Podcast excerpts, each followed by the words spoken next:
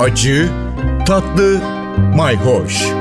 Yemek kültürü yazarı Aydın Öneytan'la bir tutam tarif, biraz da tarih. Merhabalar. Et suyunun izinde İngiltere'den Üsküdar'a geçiyoruz. Evet Üsküdar'da Selimiye Kışlası konumuz. 1854 yılında Florence Nightingale İstanbul'a geliyor. Selimiye kışlasında Kırım Savaşı'nda yaralanan askerler için hemşirelik yapıyor. Yaralanan askerlerin koruyucu meleği oluyor. Evet geceliğin geç saatlerde hasta askerleri elinde bir mum veya lambayla ziyaret ettiği hepsini tek tek yokladığı söylenir. Modern anlamda hemşirelik mesleğinin de kurucusu kabul ediliyor.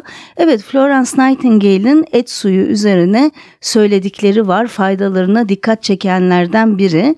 İngilizlerin beef tea yani dana eti çayı dediği et suyu için hastalar için çok kuvvetli bir besin kaynağı olarak örnek gösterilebilir demiş. Belli ki kendisi de yaralı hastalara bol bol et suyu içirmiş. Kim bilir belki de bizim haşlamalarımızdan, bizim geleneklerimizden de etkilenmiştir.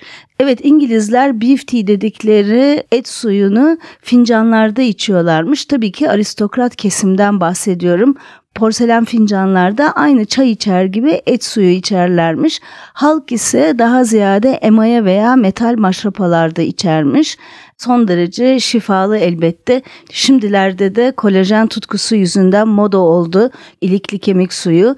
Ama bizde de zaten geleneğimizde kelle paça çorbası veya ilikli kemik suyu kolu bacağı kırılanlara önerilir. Hatta ben bir keresinde ayağını kırdığında ünlü yemek yazarı Claudio Rodin'e önermiştim. Kendisi de evet bize de Kahire'de hep içirirlerdi demişti. Tavuk suyu ise üşütenlere, grip geçirenlere şifa niyetine içirilir et suyu haşlama buğulama dünyasında gezinmeye devam edeceğiz.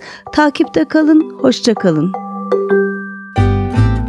Bir tutam tarih, biraz da tarif. Aydın Öneytan'la Acı Tatlı Mayhoş Arşivi ntvradio.com.tr adresinde Spotify ve podcast platformlarında.